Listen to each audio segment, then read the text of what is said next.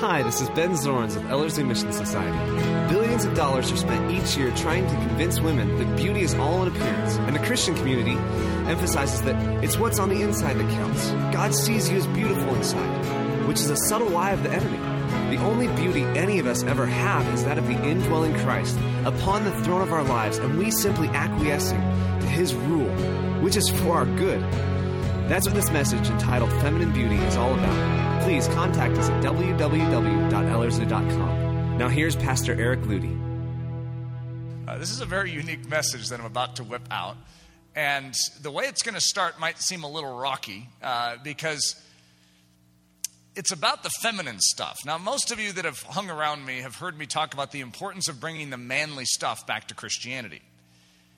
And ironically, in bringing the feminine stuff to Christianity, you need the manly stuff to do it.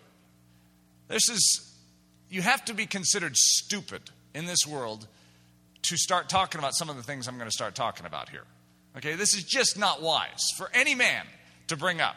Okay, I don't know if you can follow the trajectory of this. And by the way, this is going to be somewhat misleading to you because what you're going to think I'm going to be talking about isn't what I'm actually going to be talking about. However, I want you to stir in your seat and get a little uncomfortable uh, in the beginning because I like to do that, uh, I guess. With a title like that, how could you squirm in your seat? Look at that title. Isn't that a good one? Feminine Beauty.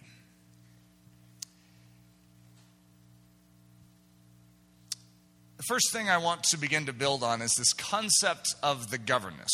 When Leslie and I are talking about what has become a forbidden topic in and amongst uh, our culture and in and amongst even Christians is roles in marriage. Who, who wants to talk about that? We don't have roles, do we? You know, if you don't have roles in marriage, your family and your house is a completely disordered mess. You know that there's certain roles that we have. Now, there's roles that are spiritual, and there's roles that are practical. For instance, guess who cleans the dishes uh, when the family gets done eating and I'm there? You know, I get up and I clean dishes. Well, it doesn't say in the Bible that Eric is supposed to clean dishes, so that's a practical role in our family, okay? And there's things that Leslie does. I actually have very little, if anything, to do with the laundry. Whenever I get asked to put a load in, I'm always like, I have no idea what to do. And it's like this new contraption. It's like this modern uh, dish or uh, la- laundry machine. What do you call those things? Washing machines. You know, I'm like, how do you get the soap in here? Am I supposed to throw it in? Am I, you know, because it's one of those front load things. It's like, how does this work? I grew up, you know, where you just dumped in stuff from the top, and so it's very confusing. Uh, but we have practical roles, and then we have spiritual roles. Okay? Well, when it comes to how we function in our home, it's funny because Leslie serves me in my global role. And I'm like the one that's supposed to stand at the gate and to represent the truth of Jesus Christ in this culture, to protect the home. And there's a role that I have. And she serves that. However, she has a role, and I serve that. And she's the governess of our home. That's the, that's the term we've always used for near 17 years of marriage. She's the governess. She's in charge of the home, if you will, on the practical level. So when things need to get organized, where that couch is going to go, you know what? Leslie's in charge of things like that. And she says, Could you move this couch over here? And I'm like, Hey, woman, get in your place. I'm not moving a couch for you. No, that isn't what comes out of my mouth. I say, Where do you want the couch? Okay? In other words, there's a thing that I lead in, and there's other things that she takes the helm in, and I serve, which is why I wash dishes. Because her job is to keep an orderly home, and I serve her in that. In other words, it's not that I just say, hey, keep an orderly home. I say, how can I help you do what you are called to do? Okay, now, this is going to touch on some very sensitive issues in our culture. But that's our culture's issue, not God's. Okay, so I want to clarify that. The fact that we are uncomfortable with some of these things is not God's fault, it's our fault. And the fact that our culture is so dead set against the kingdom of heaven is evidencing itself in the church, unfortunately, today. Now, I can't promise you that I can give you all answers to some of the things I'm going to bring up at the beginning here. In fact, it's not even what I'm going to talk about today. However, I want to stir the pots because I can just see God setting me up for a message on this in the very near future. The governess. Now, I'm going to read through some things that are said in Scripture. And here we are in Titus 2. Now, Titus 2 isn't just dealing with women, it's dealing with men, older men, and younger men as well, as well as older women and younger women.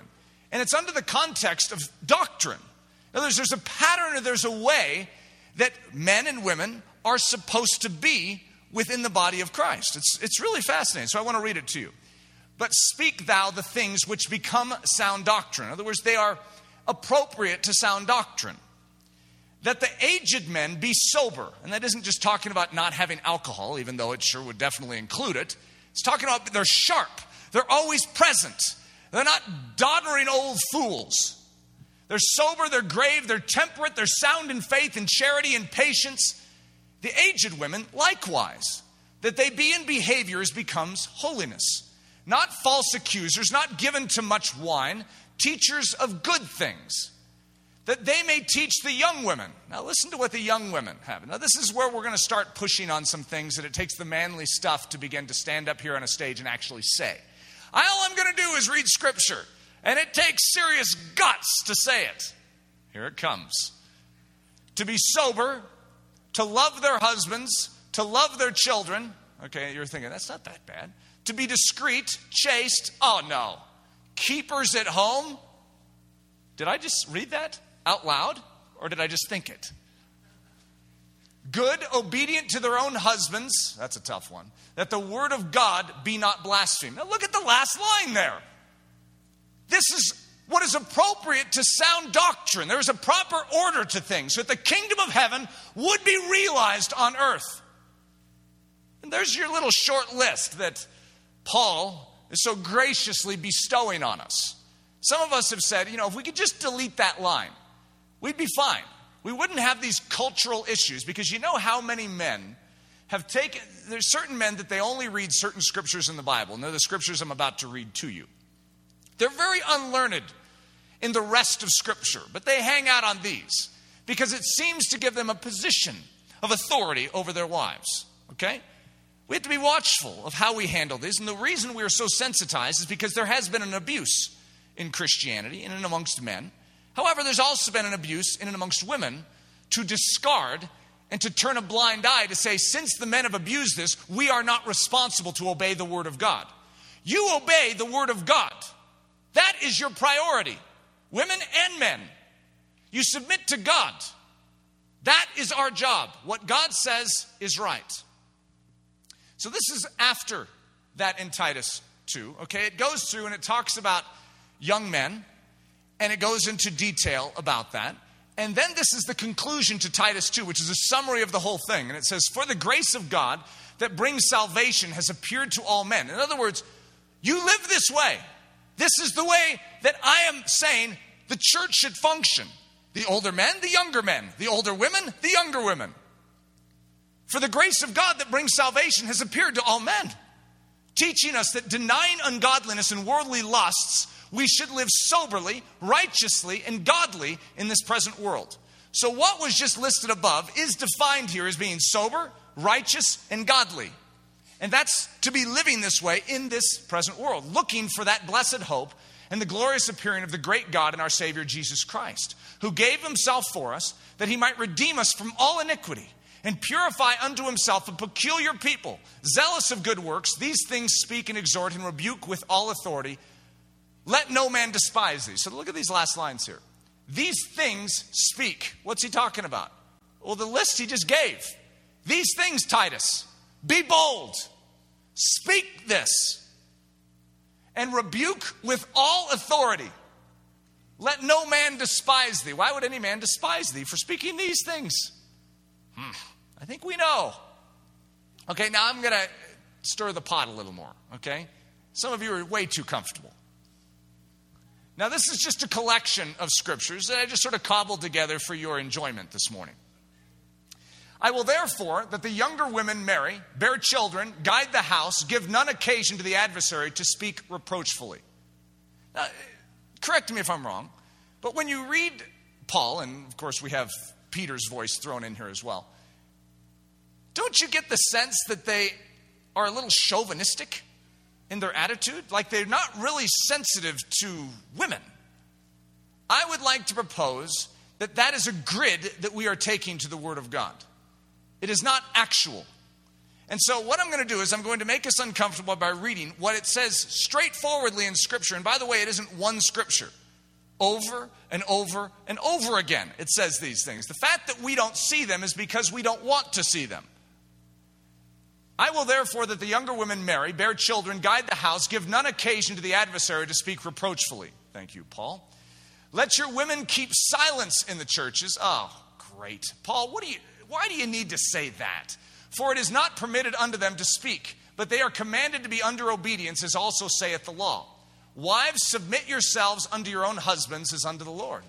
For the husband is the head of the wife, even as Christ is the head of the church, and he is the Savior of the body. Therefore, as the church is subject unto Christ, so let the wives be to their own husbands in everything. Wives, submit yourselves unto your own husbands, as it is fit in the Lord. And then here we have Peter adding his little contribution. No, I guess Paul first. Let the woman learn in silence with all subjection. But I suffer not a woman to teach, nor to usurp authority over the man, but to be in silence. Likewise, you wives, be in subjection to your own husbands. What? Why is this necessary? Why, why do they keep going on about this?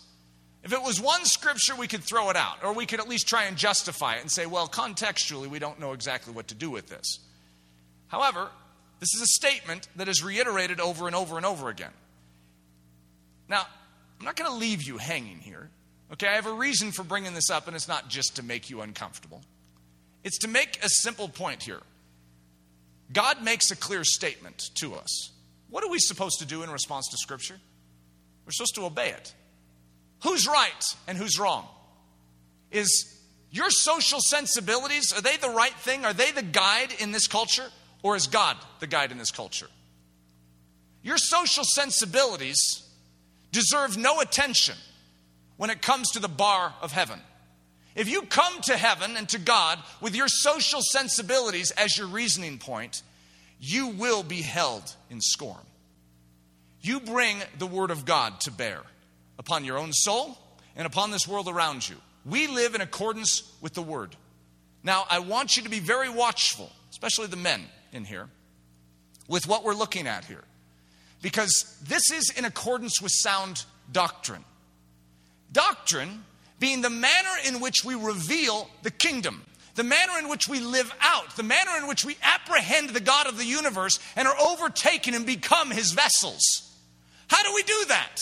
How do we bring about his end? Because his end is not that women are silent. It's not his end. His goal is to make sure that women don't speak. That isn't what God's after.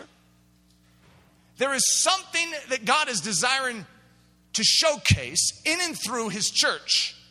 And to do that, he needs us to follow him. It's like, look very closely at this. Watch me. I am wanting to test, give a testimony to the world, to the nations, what my heart is, how I behave, how I function, how the human body is meant to be in this world. And you know that men represent something, and so do women. And so, how we respond in the church is defining for the world how the kingdom of heaven works. And we have a part to play in that. And so, if we are the ones that are supposed to speak, guess what? We're the ones that need to speak. And guess what? Most of us as guys aren't really that excited about that. And if we're the one that in this situation is supposed to remain silent, you know what? That could be the hardest thing on earth to do. But the point is, God is revealing something through our silence and through our willingness to speak. We must obey the Word of God. There are certain things that are stated in the Word of God that are very uncomfortable. However, do not reason through them, believe them. Okay, God, I'm not exactly sure why, but you said it. Gulp. So it's true. What is, how's that going to look? Sure don't hope anyone asks me a question about that. That's what famous pastor thought. Okay, now we're going to turn the corner on this one a little, but I have a couple things I wanted to mention first, and that is at the end in Ephesians 5, where it's talking about this, the role, you know, the position of a woman, the position of a man, it says this is a great mystery. Well, what's a great mystery? It sounds like he's talking about a man and a woman. That's what it sounds like a bride and a bridegroom. But this is a great mystery, says Paul. But I speak concerning Christ and the church. You see, what we are revealing in our homes is a revelation of Christ and His church. When we understand that, these things have context. When we don't, they just sound like legalistic rules. Like, why would we do that? You don't understand that you are a representation of the kingdom of heaven. You are demonstrating something here. You trust your God, and He will utilize your body to demonstrate something to this earth. Nevertheless, let every one of you in particular so love his wife, even as himself, and the wife see that she reverence her husband. So he makes it clear this is about Christ and his church. Nevertheless, this applies to marriage. He's basically saying we are a small picture of Christ and his church. So the way we as men work and interact with our wives is meant to be a picture, follow me on this, of how Christ interacts with his bride. You want the highest standard imaginable in all the heavenlies for how a man is supposed to treat his wife? What did Jesus do? He took the lowest place, removed his outer garment, wrapped a towel around his waist, bent his knee, and washed his bride's feet. You know what he did? He suffered and he died to ensure that she was protected, she was well fed, she was well clothed. He gave up his life for her. That's love. He loved his bride. So, men, when they take these things and attempt to warp them to their own ends or their own fleshly design, that is not Christian manhood. Christian manhood forsakes all comfort, stands in front, and takes every blow and every bullet to preserve the life of the one that has been entrusted to his care. He will die for her. So, what can the wife do unto the man?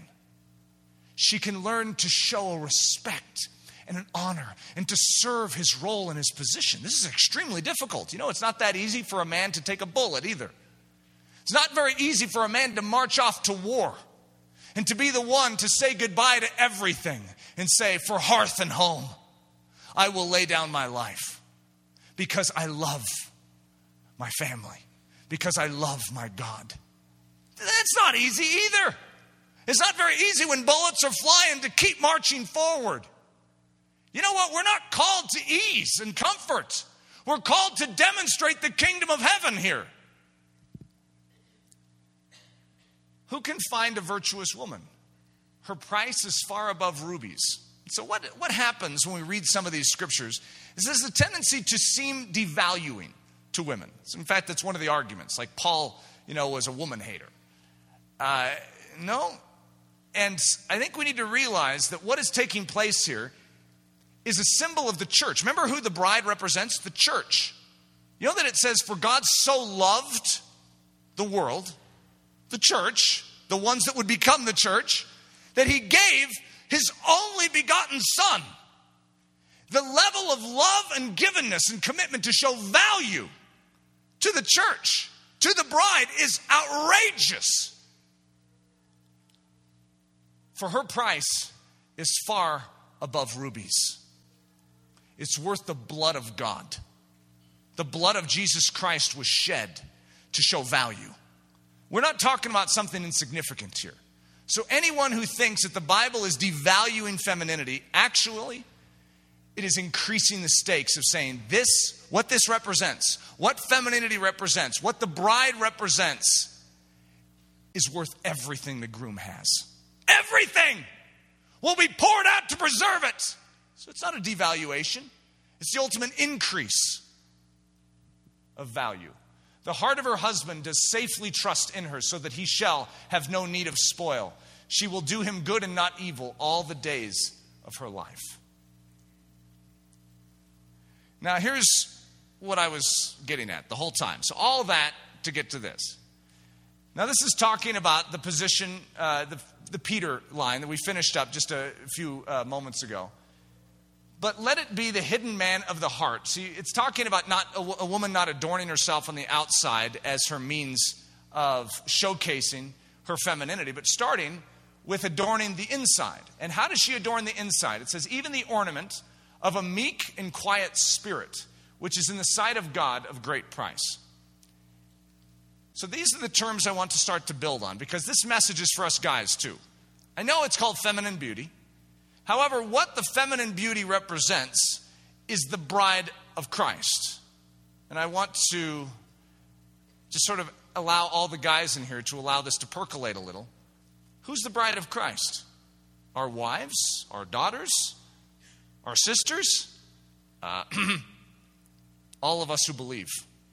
We are the ones who are supposed to be adorned in this manner. Okay, now it is talking specifically about a woman here, but a woman represents the church. So therefore, there is a parallel. Christ is as the man is, but the man, as a believer, is also the church, the bride, in his relationship to Jesus Christ. Okay? So all these things that a man is poking at, saying, hey, see, be silent. You know what God could say right back to you? Hey, buddy, be silent. Let me talk. Let me do my work. Show reverence for your head. See, the more you poke at those scriptures and get all excited about them, you need to realize, guys, they're directly towards you as well. Your application of them is a little different, but it's the bride of Christ.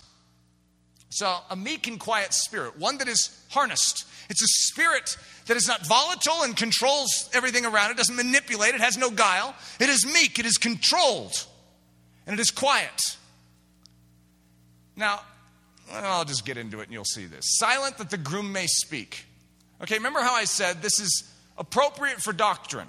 There is a revelation of the kingdom of heaven. Look at Jesus. Jesus received all those scriptures that we just went through. He was asked to be silent by his father.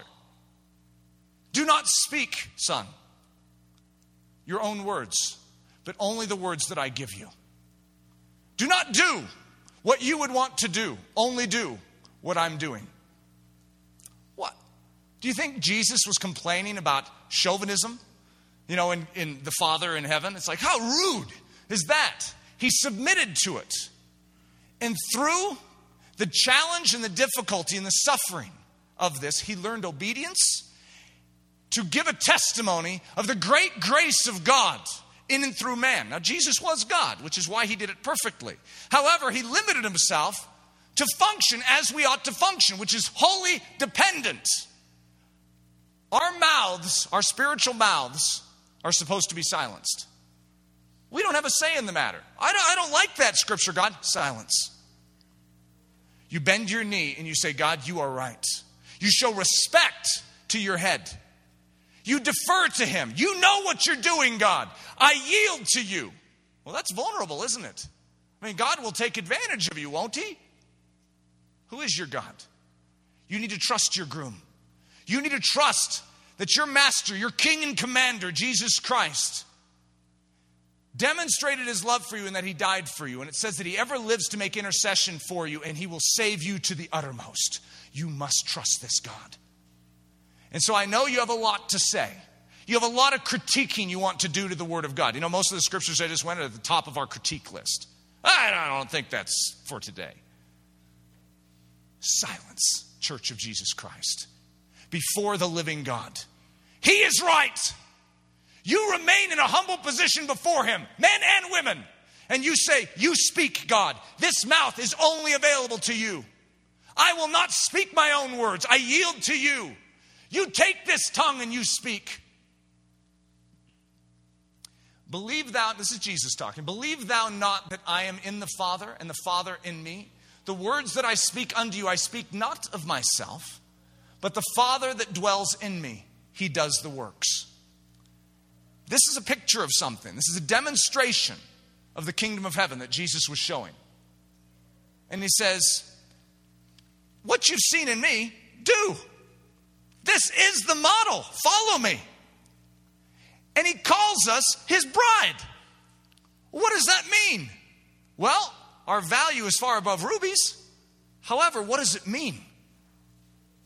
You see, there's a great mystery that is woven into the fabric of all this, and that is that Christ is our head, and we are to submit to him as his body. We are his body. That's what it actually said in one of the scriptures earlier when it was talking about a man and a woman. That the woman's body becomes the man's. Of course, you can just see the abuse that flows out of this in our culture because we have men in the body of Christ that are ruled by the flesh instead of the spirit. to realize that if they've been entrusted with the body of their wife, you know what they'll do? They'll give up their life to preserve it. They'll give up their life to do whatever it takes to protect it, to adorn it, to nurture it, to care for it. That's what it means. It doesn't mean to take it for your own fleshly indulgence. Becoming the bride, the governess. We have a body, and you know who it belongs to? Uh, Jesus. It says that he purchased it with his blood. Your body belongs to Jesus. You know, if Jesus doesn't have your body, you know that your body doesn't function as it ought to function? If you were to look at it as a great estate, a house, you have weeds growing all over the place. You're in charge. You're like the master of the estate. You're not supposed to be the master of the estate. And because of that, the flesh or the principle of sin has rulership over your house. And so it's fallen into disrepair. It doesn't look and it doesn't function as it ought to function. Something's wrong with it. And so we are the master of the house, we're the head of the house, and we're not supposed to be. What Christianity does is it removes us from the position of head and turns us into, guys, brace yourself for this one, the governess. It turns us into the bride. It turns us into the one who submits. It turns us into the silent one, if you will, the one of a meek and quiet spirit. And we say, Jesus, you take what you purchased with your blood. You be the head of this house. You be the head of this house. Okay, now that terminology, if you listen closely, is going to sound an awful like the terminology is thrown around head of household. Well, who's the head of the household? The man? Oh, you don't say that today. How rude. It's totally insensitive, politically incorrect. Where do we get these ideas? I know they've been abused. Let's get back to truth in the kingdom of heaven. Let's be motivated and ruled by love and the Spirit of God so that women are not taken advantage of. Is the church of Jesus Christ taken advantage of by their head? Are we, when we are subjected to our head, Jesus Christ, does he abuse us? Does he inflict unnecessary suffering upon us? Does he misuse us and mistreat us? Absolutely not. He cares for us, he loves us, he gives us every good and perfect gift. He does what is necessary to nurture our spiritual life and our growth, to preserve us and protect us. So, becoming the bride, the governess.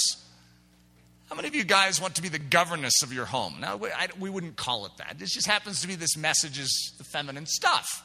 So I want you to realize, guys, when you start looking out at femininity and saying, yeah, feminine, you know, they submit. Well, God looks at you and says, feminine, you submit. You have a meek and quiet spirit. And you, he'll call you the governess if need be to put you in your place. You're the governess. You know, I actually like the term. I think it's noble, I think it's dignified. A little awkward calling myself a governess within my home, but that means I'm the one that is supposed to be a keeper of the home. Jesus is the ruler of this home, and I am the keeper. I'm a keeper at home. Whoa! You know, politically incorrect that is to say that about a woman, but I just said that about a man. And You guys are fine with that. All of you are like, yeah, you could be a keeper at home.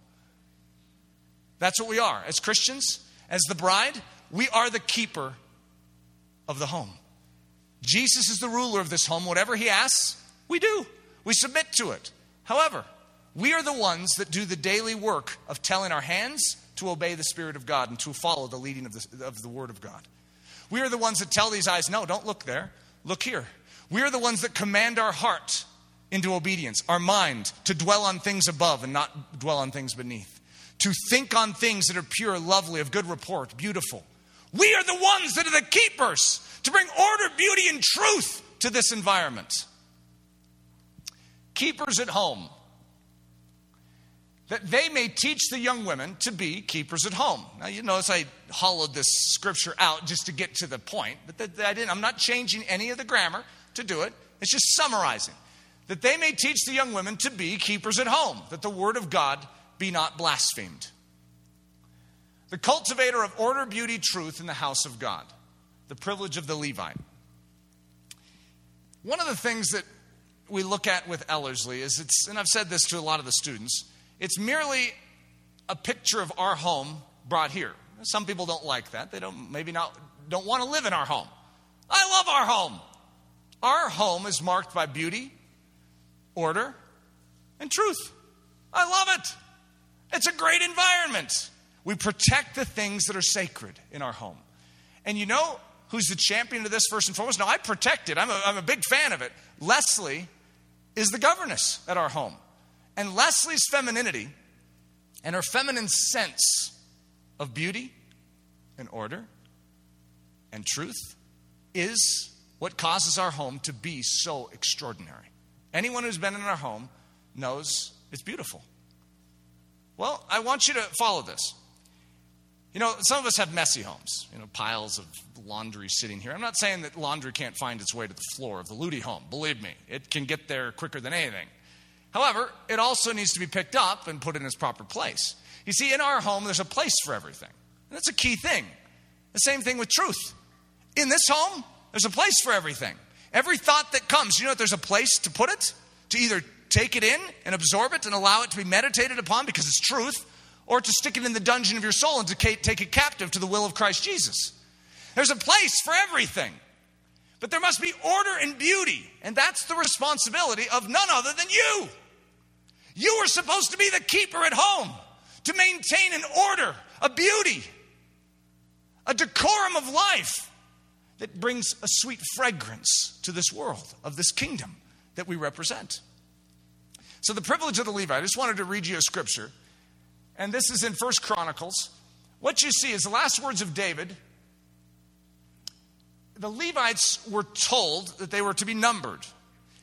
And they were given a very specific task. And you know what that task was? The Levites were out of the 12 tribes of Israel, they were the tribe that was chosen to minister in the house of God, to deal with the house of God. So it's called all throughout the Old Testament. If you do a little search on house of God or house of the Lord, it's just all over the place in the Old Testament. There's literally a house. God has a house. Isn't that a funny thought? How does He keep His house? How He keeps His house is how you should keep your house, both your physical house and your spiritual house. There's an order to it. God doesn't have a dirty pair of underwear sitting in the Holy of Holies, strewn off to the side. He doesn't do that. There is an order, there is a manner in which He keeps His house. You should keep your house that way too. And so, listen to this. For by the last words of David, the Levites were numbered from 20 years old and above, because their office was to wait on the sons of Aaron, who was the high priest, for the service of the house of the Lord, in the courts and in the chambers, and in the purifying of all holy things, and the work of the service of the house of God both for the showbread and for the fine flour for meat offering, and for the unleavened cakes, and for that which is baked in the pan. Someone needs to be doing these things. Someone needs to be tending to the issues of the house, not just any house, the house of God. Who was assigned this? The Levites. The Levites were assigned to take care of the house. Well, do we look at that as chauvinistic? How dare God and then David tell the Levites to do this? That's diminishing to them. This is not diminishing. This is caring for the house of Almighty God. And by the way, what I'm reading right now is your job description spiritually. So the moment you begin to look down on this, you're looking down on your calling. This is what you're called to right here. You need to deal with those unleavened cakes. And for that which is baked in the pan, don't forget about that. And for that which is fried, very important. And for all manner of measure and size, and to stand every morning to, to thank and praise the Lord, and likewise at evening. And to offer all burnt sacrifices unto the Lord on the Sabbaths and the new moons and on the set feasts by number, according to the order commanded unto them, continually before the Lord, and that they should keep the charge of the tabernacle of the congregation, and the charge of the holy place, and the charge of the sons of Aaron, their brethren, in the service of the house of the Lord. You see, we represent something. We represent the bride, he's the groom. And the way we heed our task and our job description reveals the kingdom of heaven to this earth. We balk at our job description and say, hey, hey, that's, that's beneath me. We lose the privilege of doing it. This is a privilege above all other privileges to serve and represent and bear the name of Jesus Christ in this world. In the Song of Solomon, the groom marries this woman who's known in, in typical text as the Shulamite woman. But as Charles Spurgeon says, he says that's an unhappy translation. Because what she is doing, she's taking on the feminine form of the name of Solomon. His name is Solimo, and her name is Solima. She's the female of his name. That's us. Whether you want to be it or not, guys, you're Solima. You're the feminine of the Prince of Peace, the King of Peace. You are his wife, the bride that is being made ready. That's us. Keepers of the house of God. Now, I've already given this away. I've already built to it, so it, there's no shock in me bringing up the screen. I always like there to be a shock. So, like, oh, that's we're keepers of the house of God. See, when we read that, keepers at home, I, I know how you feel about it. I actually still feel a little uncomfortable. My social sensibilities have run deep on this issue, okay? This is a hard issue. And so, even as I'm preparing this message, I'm squirming. I'm thinking, oh, Mother's Day, what a great gift to all the mothers. Let's bring up these scriptures. However, what I want to do is I want to dignify what this is. I want to raise it high. And I want to show the extreme value of these things. Not to diminish it and say, look, look how lowly that is. No, the opposite. We serve this. We make room for this and say, how can we help? How can we help reveal the kingdom of heaven? Women say, What is my role? What is my part? I want to do it. Men say, What is my part? How can I help? How can I help my wife do it? How can I help my daughters do it? How can I help my sons do it? How can I do it right. So that the kingdom of heaven is not profaned in our generation, but that this world would see a clear picture of our God. Keepers of the house of God, know you not that you are the temple of God and that the Spirit of God dwells in you? So, all that stuff in the Old Testament, the house of God, the house of the Lord, don't you realize that you now are the house of the Lord? How did he maintain his house? How did he keep his house? Who ministered in his house? It was the Levites. The ones taking care of the cakes and the fried foods and the showbread, making sure it was swept clean. They're the ones. That's us. That's our job, is to make sure that the beauty, the order, and the truth is maintained in the temple, in the house of the Lord, which is us. But not just us as individuals, us corporately. You know, there's some sweeping that needs to do in the body of Christ. There's some money changers' tables that might need to be turned over. However, our job is to be zealous for the house of God, for it is meant to be a house of prayer for all nations. This is meant to be set apart as a place of petition, as a place of prayer, as a place of sacrifice. This is meant to be God's dominion, God's kingdom, which is a king's domain, the domain of the king. It's a human body, and it's the body of Christ at large. If any man defile the temple of God, him shall God destroy. For the temple of God is holy, which temple you are. What? Know you not that your body is the temple of the Holy Ghost which is in you, which you have of God, and you are not your own? And what agreement has the temple of God with idols? For you are the temple of the living God, as God has said, I will dwell in them and walk in them, and will be their God, and they shall be my people the extraordinary beauty of the governess. Remember how I said what Leslie's name means? It means peaceful meadow. It's really neat because there's two things over and over and over again that are mentioned that seem to be the outflow of not just the blessing of what was purchased on the cross, but the blessing of God. We could call it the Abrahamic blessing. It's just the timeless blessing that God has bestowed upon the sons and daughters of faith. Those that will believe, they receive something. What is that? The components of blessing it's grace and peace. This is actually very exciting because when you, I, I gave a message a couple weeks ago called Manly Almighty Grace, because grace is such a feminine term. It is a feminine word. Uh, charis in the Greek is feminine, so it's sort of hard to argue that it's not feminine. However, we have this idea that it's just a hug of God, it's the enabling power of God. It literally picks a man up out of the mud, cleans him off, sets his life straight and right so he can live triumphantly. He's more than a conqueror for his king. That's manly. Well, I said Leslie is a peaceful meadow. A peaceful meadow is like the symbol of hospitality. It's those that are welcoming and that wash the feet of the saints. Okay? And so we have something here in this blessing of something very manly and something very beautiful and feminine. Okay? So the part I want to focus on is the part I didn't focus on two weeks ago, which is peace.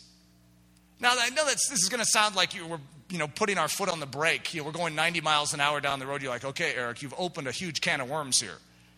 And then I'm going to stick on the brakes and start talking about peace. What I want to talk about is what your expectation is of how this house is supposed to function. First of all, grace is the power of God to completely alter and renovate this house. This house that you live in is sort of like a stable. You know, you have uh, the lowing of oxen, sheep, and the mooing of cows in there, and you have the smell of them too. And the Son of God is born afresh within a stable known as us. But he must clean this stable, he must make it his palace. And so he does the renovation work that is needed. It's called regeneration. And he sanctifies us and he changes us through and through. Not only does he purge us and cleanse us of all our sin, but then he sticks our feet on a rock and helps us to live in a manner that is heavenly, in a manner that brings an applause to the king. But then he removes all enemy faction within our existence. You know, all those things that have held us down, you know, the flesh, and I'm not talking about the flesh today very much, but that flesh that is always burping and scratching his way around in our life and controlling us. We want to do this, but we can't. We want to serve God, but there's always this problem in us, and it's controlling our life. It's called the principle of sin. You know that Jesus dealt with that. You know the enemy and that enemy voice, that enemy voice of accusation, of condemnation? Do you know that Jesus dealt with that? You know that you do not need to be subjected to these things anymore? You know, fear, anxiety. Some of you are literally enslaved to it. You don't want to be, but you have panic attacks. You're literally ruled by fear and anxiety. You know that you don't need to be. You know, lust. You don't need to be in the chains of lust and the cyclical pattern of defeat. All your enemies are dealt with by the blood of Jesus Christ. You must know this. You know what it brings about? It brings about a peace, a removal of all enemy faction. Now, peace has two angles to it. One is it's the incoming prince of it. And when he comes in, guess what? Everything else is removed that is opposite of him. But also, it is the removal of everything that is opposite of him. Everything is gone. That's why the nation of Israel was at peace. Why? Because all the hostile nations within it, the 31 hostile nations, were dealt with. They were under the feet of Joshua, Yeshua, Jesus. And that's what happens in our life. By grace, we are saved. And what does it bring about?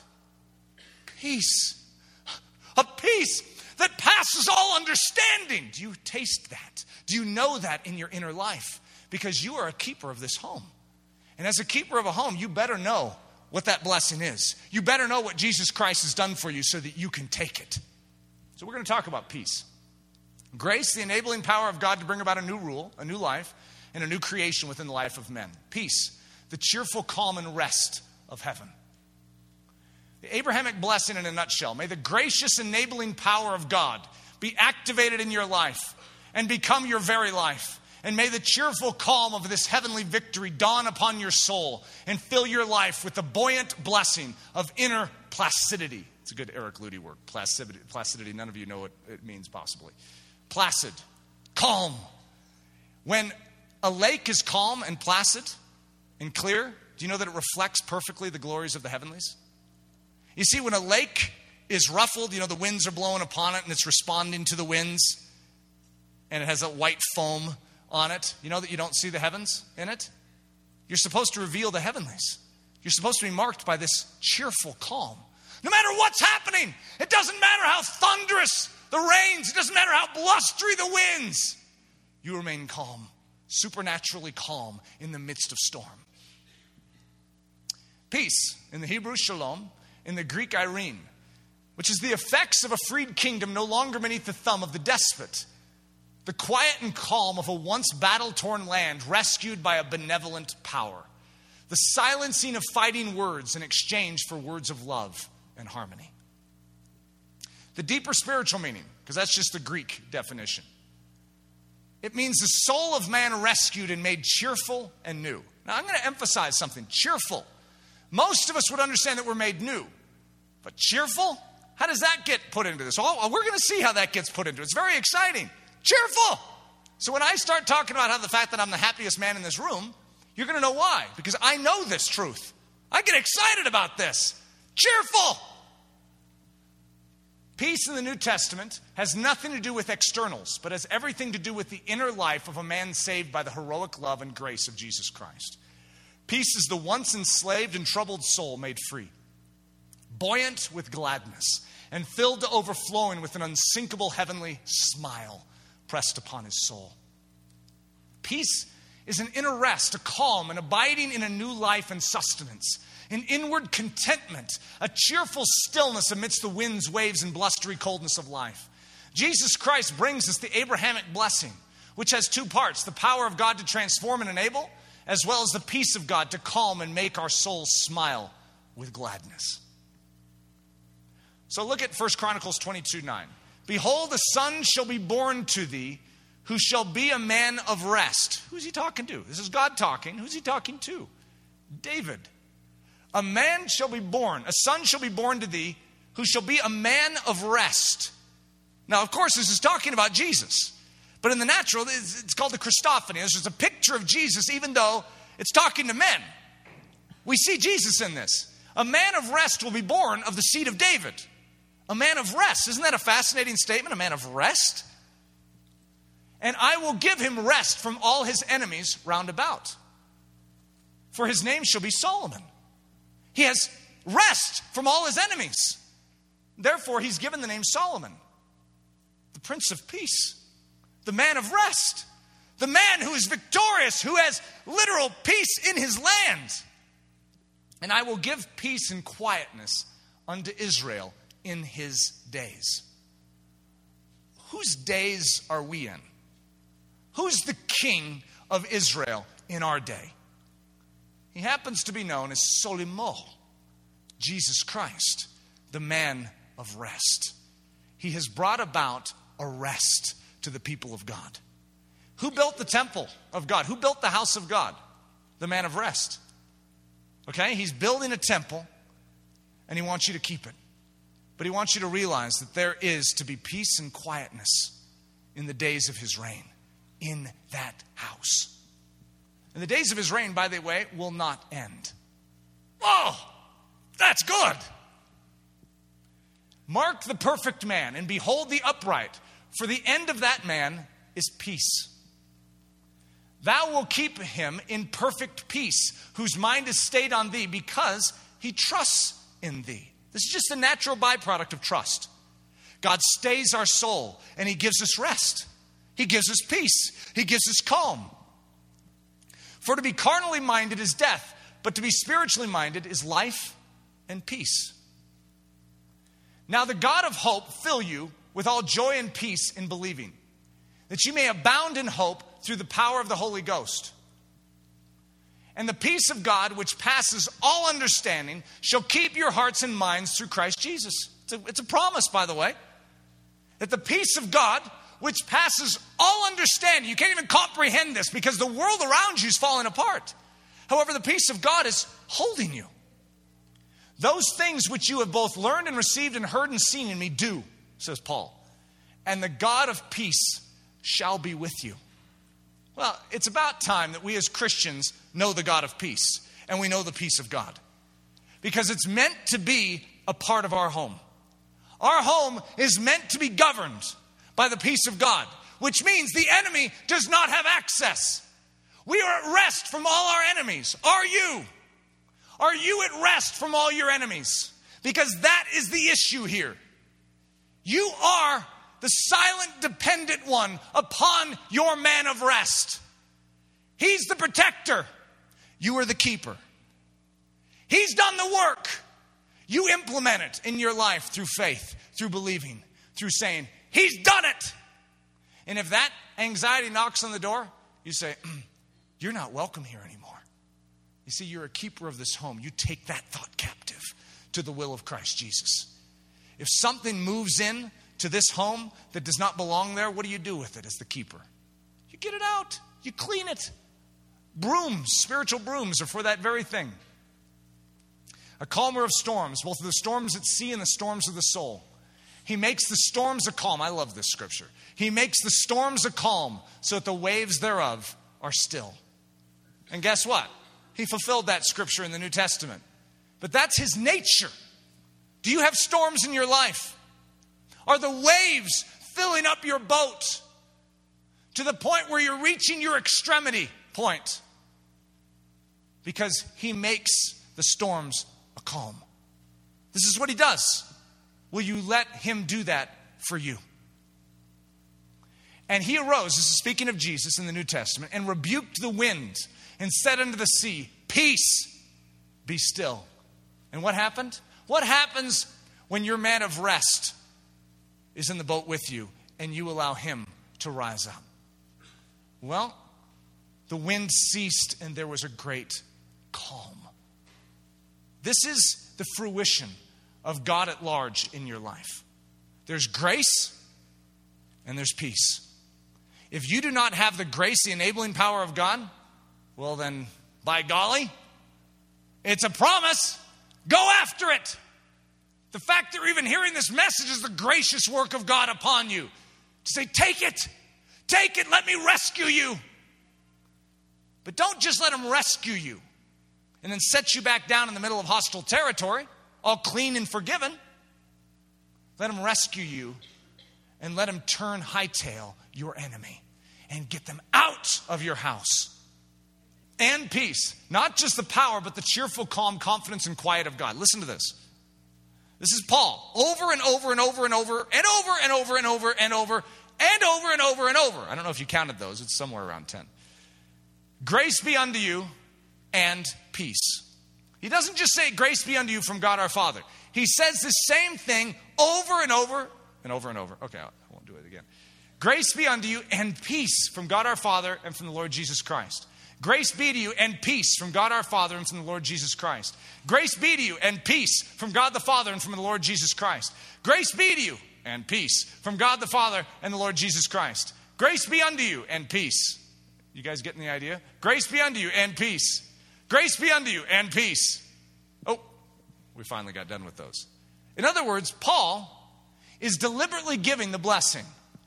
What's he giving? He's giving the blessing that we're talking about here. He's saying, Grace be unto you and peace. Not just grace, which most people have totally redefined grace to be merely the hug of God and the acceptance of God in our misery. God doesn't plan on changing our misery. God doesn't plan on saving us from our sin. He just forgives us of our sin because He understands we're wretches. He knows we're wretches, but He loves us too much to leave us that way. That's grace. Grace literally picks us up out of that mud. But then He doesn't just pick us up out of the mud, wash us clean, and set our feet on a rock. He has decimated all of the enemy. He has dealt them the blow, and they cannot rise. Do you believe it? Do you know this to be true? This is the life of the bride, the dependent one. She has the strong, warlike arm of her groom fighting for her. The battles she can't fight herself. She is known as the weaker vessel. Oh, I know that would get me. I'm glad that was in the context of the body of Christ as opposed to just women. The weaker vessel. Who is that weaker vessel? That's the bride. Who's the strong vessel? That's our head. He did it. He's the strong one, the man of rest, and we lean upon his strong right arm. Calm. It means damama in the Hebrew and galen in the Greek, which is stillness, silence, and cheerful rest. I love that. It's cheerful rest, a calm. There's a cheer in it. It's not just the absence of emotion. There is an emotion and it's cheerful. Calm. Life is life is so good. God is so good. I love my family. He's given me health, He's given me strength, He's given me hope. I have everything in Him. This is the meditation of a Christian day in, day out. And what happens to the face? Watch this. The lips rise. There's a smile that doesn't, it starts in the soul and then it presses itself. Even if you've always frowned your entire life, suddenly it pushes it upwards. It changes your disposition. You shine to this outside world. Why? Because of peace. Peace is a calm There's all sorts of dimensions to peace. So we're going to start unraveling what peace is. This is like an unpacking of a big suitcase called peace. It says peace on it. We're opening it up, and one of the dimensions is calm. Deeper spiritual meaning of calm. Listen to this. This is really neat. The word primarily signifies calmness or cheerfulness. It's from the root gal or from galeo. To smile is also derived from this. To smile is derived from the word gal. Hence, the calm of the sea, the smiling ocean being a favorite metaphor of the poets. But calm means something far more than mere calming of external elements like storms, winds, and waves. It denotes a calming of the inner storms, a quieting of an inner bluster, and a silencing of an inner tempest. Calm in the deeper sense is a smiling soul, a heart made cheerful by the intimate encounter with the bridegroom, the blessed rest of the heart, a grace shaped smile that proves the presence of Christ amidst the storm. A calm soul is one grafted into the life of the vine, one conquered and rescued by the King of Kings, and one lovingly made dependent upon the chief shepherd. All may be a bluster and a boil outside, but inside there is the crackle of the fire of God on the hearth, accompanied by the warmth and quieting presence of the Almighty Victor, Jesus Christ our Lord. To be calm is to be at rest in the King's life. Okay, have you ever been in the house? I know you have. Huge storm outside winds, rains, thunder, lightning, but then inside there's the crackle of warmth. And you have that strength. If you're a child, the strength of your, your dad standing there and he's reading you a book, and he's perfectly calm. the thunder and the lightning, and your dad's perfectly calm. That's our life. It doesn't matter what's happening. We look at our dad, our father in heaven, and he's saying, You ready for the next chapter? Yeah. And he brings a calm. And suddenly this storm becomes something beautiful. And some of you know what this is like. You actually love storms because you know that you're in the safety and the confines of your family and your house. That's, that's our life as Christians.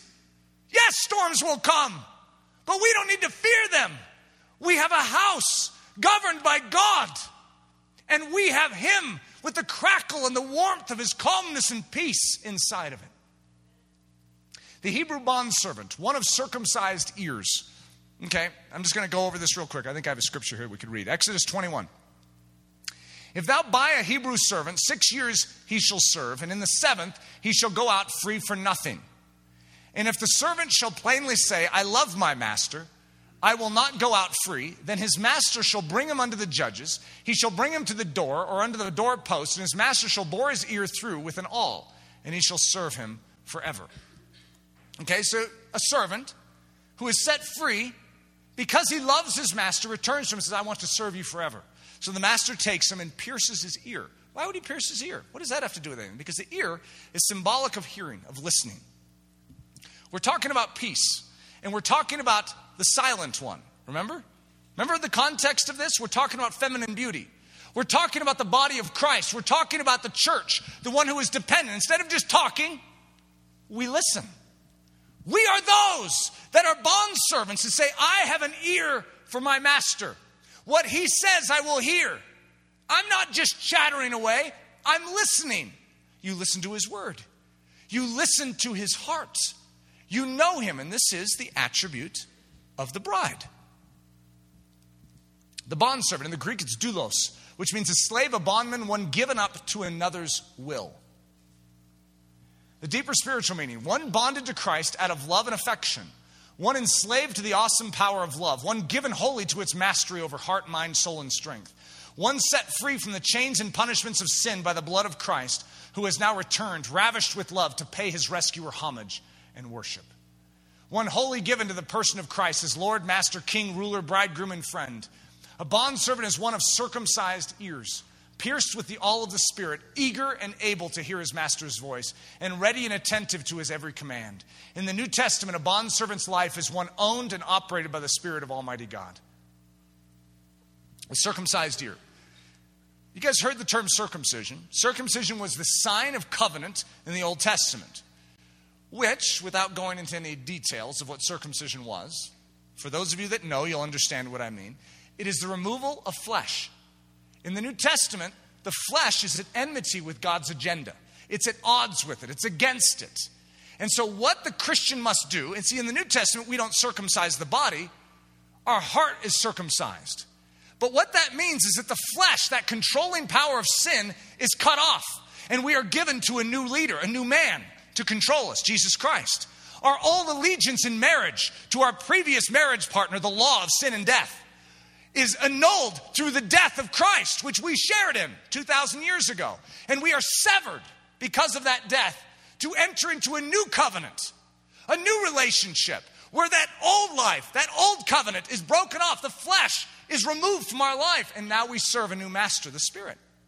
Well, guess what? Every part of our body has like a shell of flesh around it. And one of the hardest things for us to do is hear the Word of God because we have fleshly ears. We want to hear what we want to hear. We want someone to tell us what will appease us, what will bring comfort to our life. What is one of circumcised ear? It's one whose flesh is removed so that he can hear the clear Word of God. He can hear it. Hearken, O daughter, and consider and incline thine ear. Forget also thine own people in thy father's house. So shall the king greatly desire thy beauty, for he is thy Lord, and worship thou him. This is a symbol of a bride. And what does that bride have? She has an ear for her lover. An ear. Okay, this isn't an accident. The bondservant is motivated by love. The bride here in Psalm 45, which is an incredible parallel with uh, Song of Solomon, even, is an amazing picture of one submitted with an ear inclined unto her master.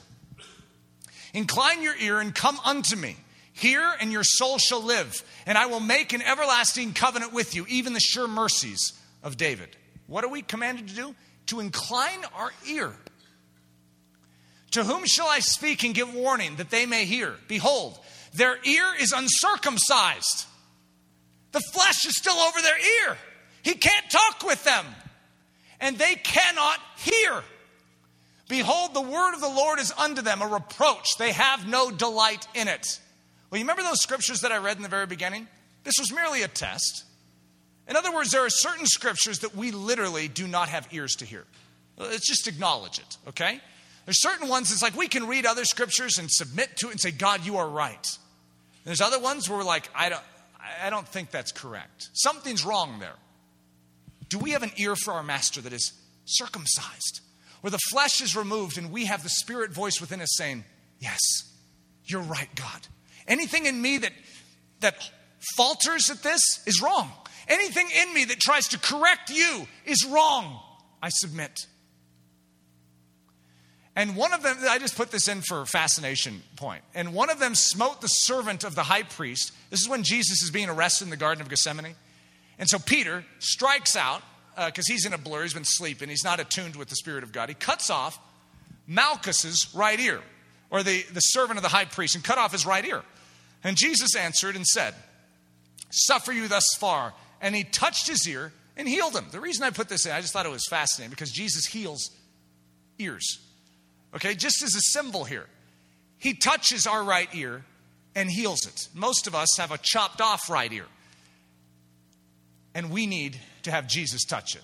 The revelation of Jesus Christ, which God gave him to show his bondservants, there's that term again, the one of pierced ear. And the things which must soon take place, and he sent and communicated by the angel to his bondservant John. Revelation, the book of Revelation, starts out with this statement it's to one who has an ear to hear what the Spirit says to the church. So then look, he that has an ear, let him hear. Well, all of us have ears, don't we? It says, He that has an ear, let him hear. What's he talking about? He that is a bondservant. He that has a pierced ear.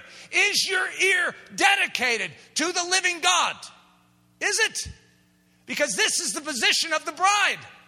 We have a pierced right ear.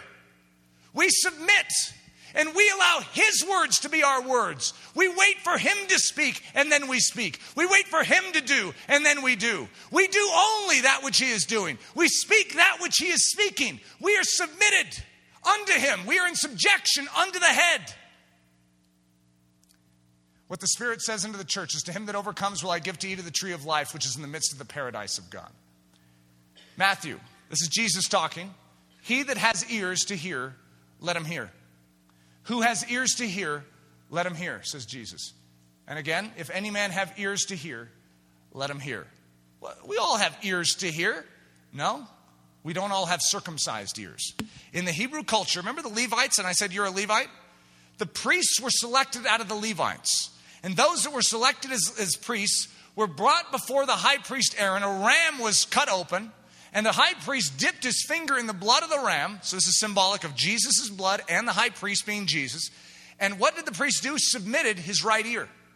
And it was smeared with blood. He also submitted his right thumb and his right big toe. The right side is the side of control, of dominion, of authority, of war, all these things. And God says, I need your right. If you're going to work in my temple, I must have that ear. Do you have an ear consecrated unto your king, given to him? Or do you look at scripture and filter it through your own opinion, through your own philosophy? Are you a child that when God speaks, you say, Yes, Lord? When I speak to my children, I say, Go clean your room. They don't come back to me, at least they're not supposed to, because it has happened, and ask questions why you know, and give appeals of, you know, why they would rather go out and play right now and they don't like my timetable because they were going to have fun. In other words, when dad speaks, it's binding. Now, they can make an appeal, but it, better be a good one because daddy is making a statement to them. And that's the way we are as children. We have pierced ears. So we say, Yes, Lord. It's a pre decided yes, Lord. Before you even read the scripture, you say, I agree with you, God. And he says, You haven't even read it yet. I know, but I do agree. That's what a circumcised ear is. The holy recipe for spiritual listening. Okay, now this is like spiritual listening. Most of you are like, how do you know what God wants? How do you follow God? How does this work? Okay, the holy recipe for spiritual listening. We have Damam, Rapha, Chasha, Kava, Chul, Parameno, uh, uh, Apekdechomai, Prosidrio, and pros, Prosdechomai. Okay, let's go through each one of these because this is the, the recipe for spiritual listening. Daman, to be silent, still, wait upon the Most High, rest in His arms, be quieted by His grace. Do you see any parallels with what we started with today? Remember how uncomfortable that was? We were talking about this is appropriate for doctrine. We are revealing the kingdom of heaven. Well, this is part of the recipe for listening to God. Daman, to be silent, still, wait upon the Most High, rest in His arms, be quieted by His grace. Remember, meek and quiet spirit? Stand in awe and sin not. Commune with your own heart upon your bed and be still. Rest in the Lord and wait patiently for Him. My soul, wait thou only upon God, for my expectation is from Him. Rapha, which means to refrain from labor, be quiet, let go of your burden, sink down into His almighty life. Be still and know that I am God. I will be exalted among the heathen, and I will be exalted in the earth. Chasha, which means to make calm, quiet, bring to peace, and a cheerful state of rest. He makes the storm a calm, so that the waves thereof are still. And he arose and rebuked the wind and said unto the sea, Peace be still. And the wind ceased, and there was a great calm. Kava, to wait, to look for, to hope, to expect, to wait, to eagerly expect. Lead me in thy truth and teach me, for thou art the God of my salvation. On thee do I wait all the day. Wait on the Lord, be of good courage, and he shall strengthen thine heart. Wait, I say, on the Lord. I wait for the Lord, my soul doth wait, and in his word do I hope. The Lord is good unto them that wait for him, to the soul that seeks him. Therefore, turn thou to thy God, keep mercy and judgment, and wait on thy God continually. Chul, endure difficulties with longing, strength, and hope. Rest in the Lord and wait patiently for him. Parameno, to wait for. And being assembled together with them, commanded them that they should not depart from Jerusalem, but wait for the promise of the Father, which saith he, You have heard of me. Apekdechomai, to patiently and assiduously wait for. But if we hope for what we see not, then do we with patience wait for it. Prosidrio, to sit near, to attend assiduously, to be in attendance upon, to not quit one's side. Do you not know that they which minister about holy things live of the things of the temple, and they which wait at the altar are partakers with the altar? Prosdechomai, to give access to oneself, to admit, to accept, not reject a thing offered, to expect fulfillment of a promise. So we just went through this massive list, and I'm going to tie all this together. And what it is, is to be still, to be calm, to wait for, to wait upon, to not reject. When something comes, you heed it. Why? Because you have an ear for it. You can hear it. You can attest to the fact that that is your God. You are waiting upon him because you are silent and you are still. Stillness has to be one of the most difficult things for any human to cultivate. But what a meek and quiet spirit is, is a still spirit. It is a spirit that is ready to listen. It is a spirit that is ready to serve. It is a spirit that does not reject, but it gives access it, to admit and to accept, not reject the thing offered, to expect the fulfillment of a promise. Now, look at where this word is used in the New Testament. It's in the story of Simeon. It's also indirectly a part of the story of Anna, but I'm just giving the story of Simeon here. And when eight days were accomplished for the circumcision of the child, which was which his, na- his name was called Jesus, which was so named to the angel before he was conceived in the womb. And when the days of her purification according to the law of Moses were accomplished, they brought him to Jerusalem to present him to the Lord. And behold, there was a man in Jerusalem whose name was Simeon. And the same man was just and devout, waiting for the consolation of Israel. This is what he was doing. He was waiting, silent, in the temple. You see a parallel here. And when Jesus came, he recognized him. Why? Because he was waiting. He was still. He was constant in his position. And the Holy Ghost was upon him, and it was revealed unto him by the Holy Ghost that he should not see death before he had seen the Lord Christ. And he came by the Spirit into the temple, and when the parents brought in the child Jesus to do for him after the custom of the law, then he took him up in his arms and blessed God. Could you imagine this to be said of you in relationship to Jesus, the Word of God? When the Word of God comes into your life that you've been expecting, you're like asking God, teach me, train me, and the Word of God comes, guess what? It's a baby. That's a little awkward. You're expecting a Messiah, instead, it's a baby. What does he do? Then he took him up in his arms and blessed God. You know, there's truth that's going to come to you, and it's not going to come in the package that you're expecting, but it's God. And those that wait upon God, that have an ear for God, and that are still before God and silent before God, saying, You're right, God. Whatever way you choose to do this, you're right. And if it comes as a baby, that's a little awkward. The Messiah is fragile, is a baby. Then he took him up in his arms and blessed God and said, Lord, now let thou servant thy, thou thy servant depart in peace according to thy word, for mine eyes have seen thy salvation. Joseph of Arimathea was another man who demonstrated the same concept, an honorable counselor. And what did he do? Which also waited for the kingdom of God. He was waiting. And when it came, he recognized that in that dead Messiah was the actual Messiah. He saw it. He came and went in boldly unto Pilate and craved the body of Jesus.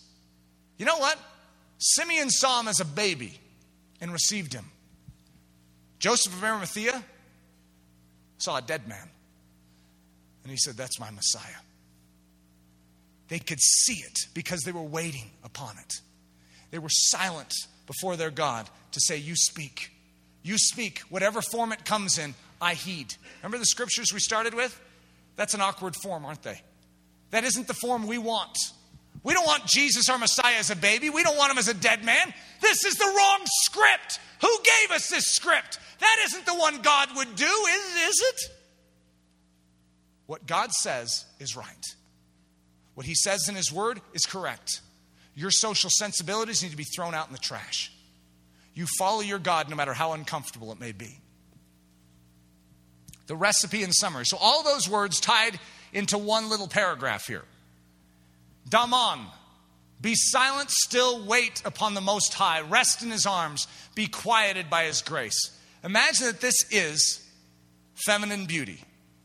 This is the definition of how the bride is to demonstrate that feminine dependence and silence and stillness before her groom. This is it. To be silent, still, wait upon the Most High, rest in His arms, be quieted by His grace. And Rapha, refrain from labor, let go of your burden. Sink down into his almighty life. Chasha, be made calm by his spirit and his love. Accept the blessing of peace into your soul and let the bridegroom paint a cheerful smile upon your heart. Kava, wait upon your master's word. Look for him, hope in him, and eagerly expect him to be all he has promised you he will be. Chul, endure life's difficulties with longing, strength, and hope, and through it all, parameno and pekadekamai, patiently and assiduously wait for him to prove his love, faithfulness, and goodness, and ultimately demonstrate his glory unto this earth. and prosidrio. Sit near him, attend him with great care, never quit his side. Prosdechomai, and give him complete access to your life. Admit him into your most intimate chamber. Accept all that he offers unto you, and never waver in your confidence that he is fully able to perform that which he has promised. The art of abiding, the deepest expression of love and devotion. Listen to this last little part here the position of the silent. Abiding. You abide in Jesus Christ, and that is your secret to this house working. Abiding is a term of house, by the way. You abide in a house. We're supposed to abide in Jesus. He is our house. We abide in Jesus, and then He comes in and becomes the master of our house, and He abides in us. And that's the secret to your house being kept properly. So, this is right here our little great secret for being the bride. We must abide, and that's our deepest expression of love and devotion. It's not just duty, as women, my encouragement to you isn't to hear this message and then to have a, a weighed, weighed down sense of duty. It's like, oh boy, I need to heed the scriptures. This is love and devotion unto Jesus Christ, first and foremost. Unto your husbands, you know what your husbands are supposed to do? To show the love of Jesus to you, the gentleness, the grace of Jesus unto you. Then suddenly the kingdom of heaven is demonstrated on earth and in your home. Abiding is the act of a bondservant, one who has lovingly and trustingly placed his entire life at the disposal of his master's whim and will. Abiding is the act of Sabbath rest. It is giving up of all self labor in order to receive the gracious work of God within one's very soul. You try and kill the flesh. You know, you have that problem of principle of sin, you try and kill it. You can't. You see, we are laboring to try and be correct with God, but the secret is to allow Him to labor in us. That means we learn to rest in the man of rest. We learn to no longer try and accomplish that which we can't try, and we show him honor by doing it. So, Sabbath rest is the act of abiding. We say, Man of rest, you do your work. You do your work, and I will rest in you. Abiding is the art of stillness, receiving the blessing of Abraham and entering into the cheerful, smiling calm of Christ's life ceasing from self work and self glory to allow the Spirit of God to be the life, the vigor, and the impetus within your earthly body, quieting the inner man's voice so that the voice of one far greater can be heard. Abiding is the art of listening. It is the consecration of the right ear of the priest and the circumcision with the awl of the Spirit. It is the moment by moment communion with the King, attentively waiting for his whispers of love, his whispers of caution, and his whispers of command.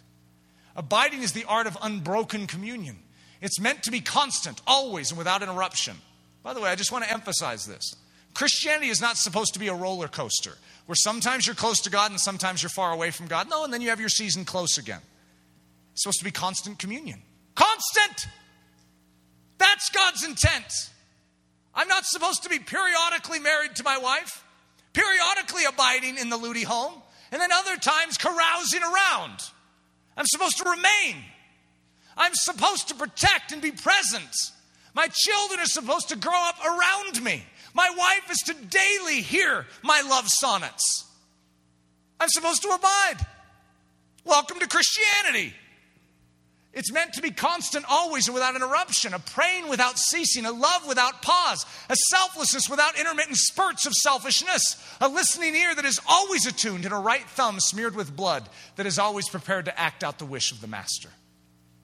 Abiding is the art of obedience. A bondservant's love is only proved genuine through his instant response and obedience to the command of the master.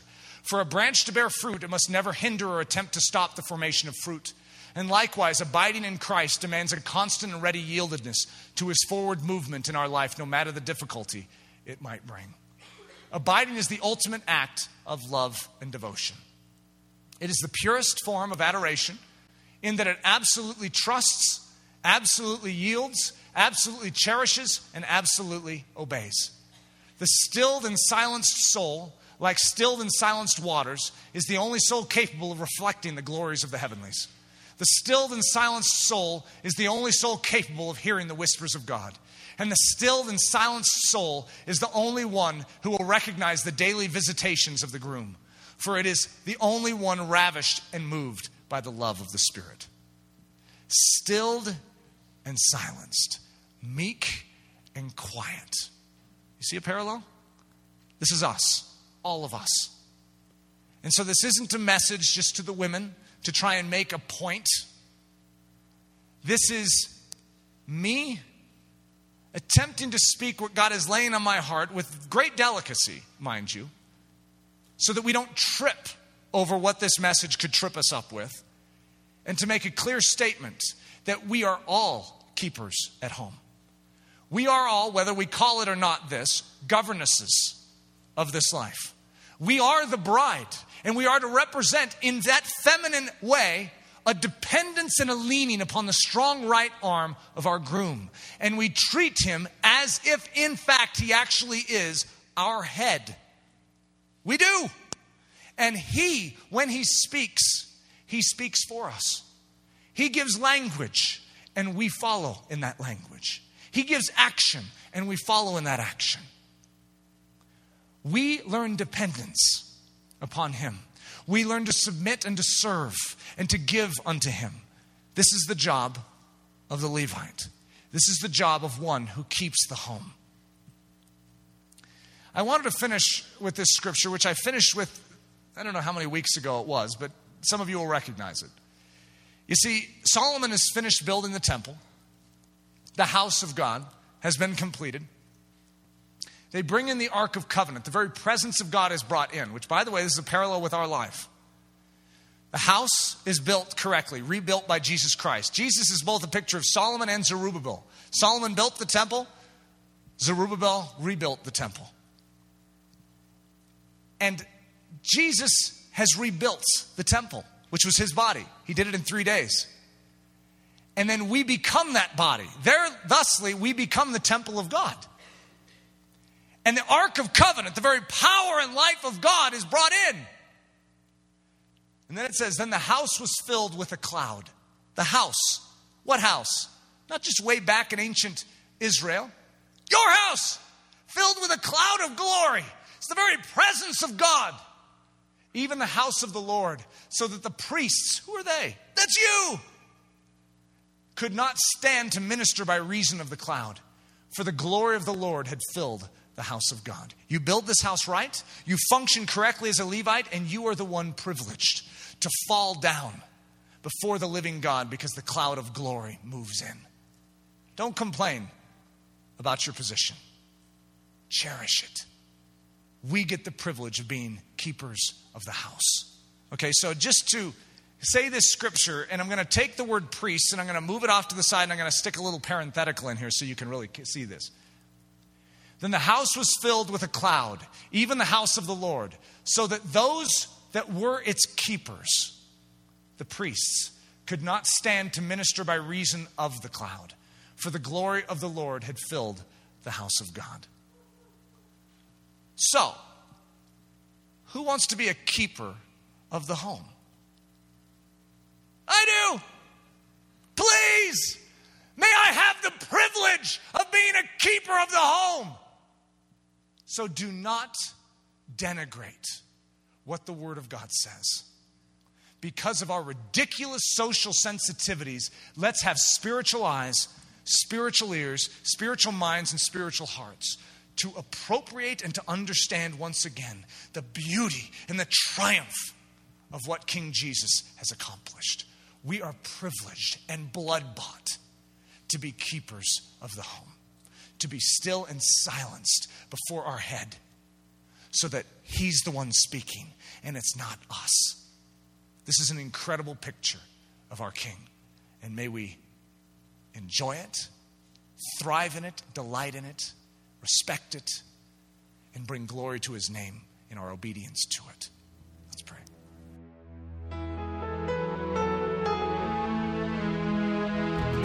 Thank you so much for listening to this message by Pastor Eric Ludy, pastor at the Church at Ellerslie in Windsor, Colorado. Please feel free to make copies of this message, but do not charge for these copies or alter their content in any way without express written permission. If you have any questions, comments, or just need more information about Ellerslie, please visit our website at www.ellerslie.com Again, that website is www.ellerslie.com. For Ellerslie Mission Society, this is Ben Zorns, cheering you on as Christ cultivates his set apart life within you.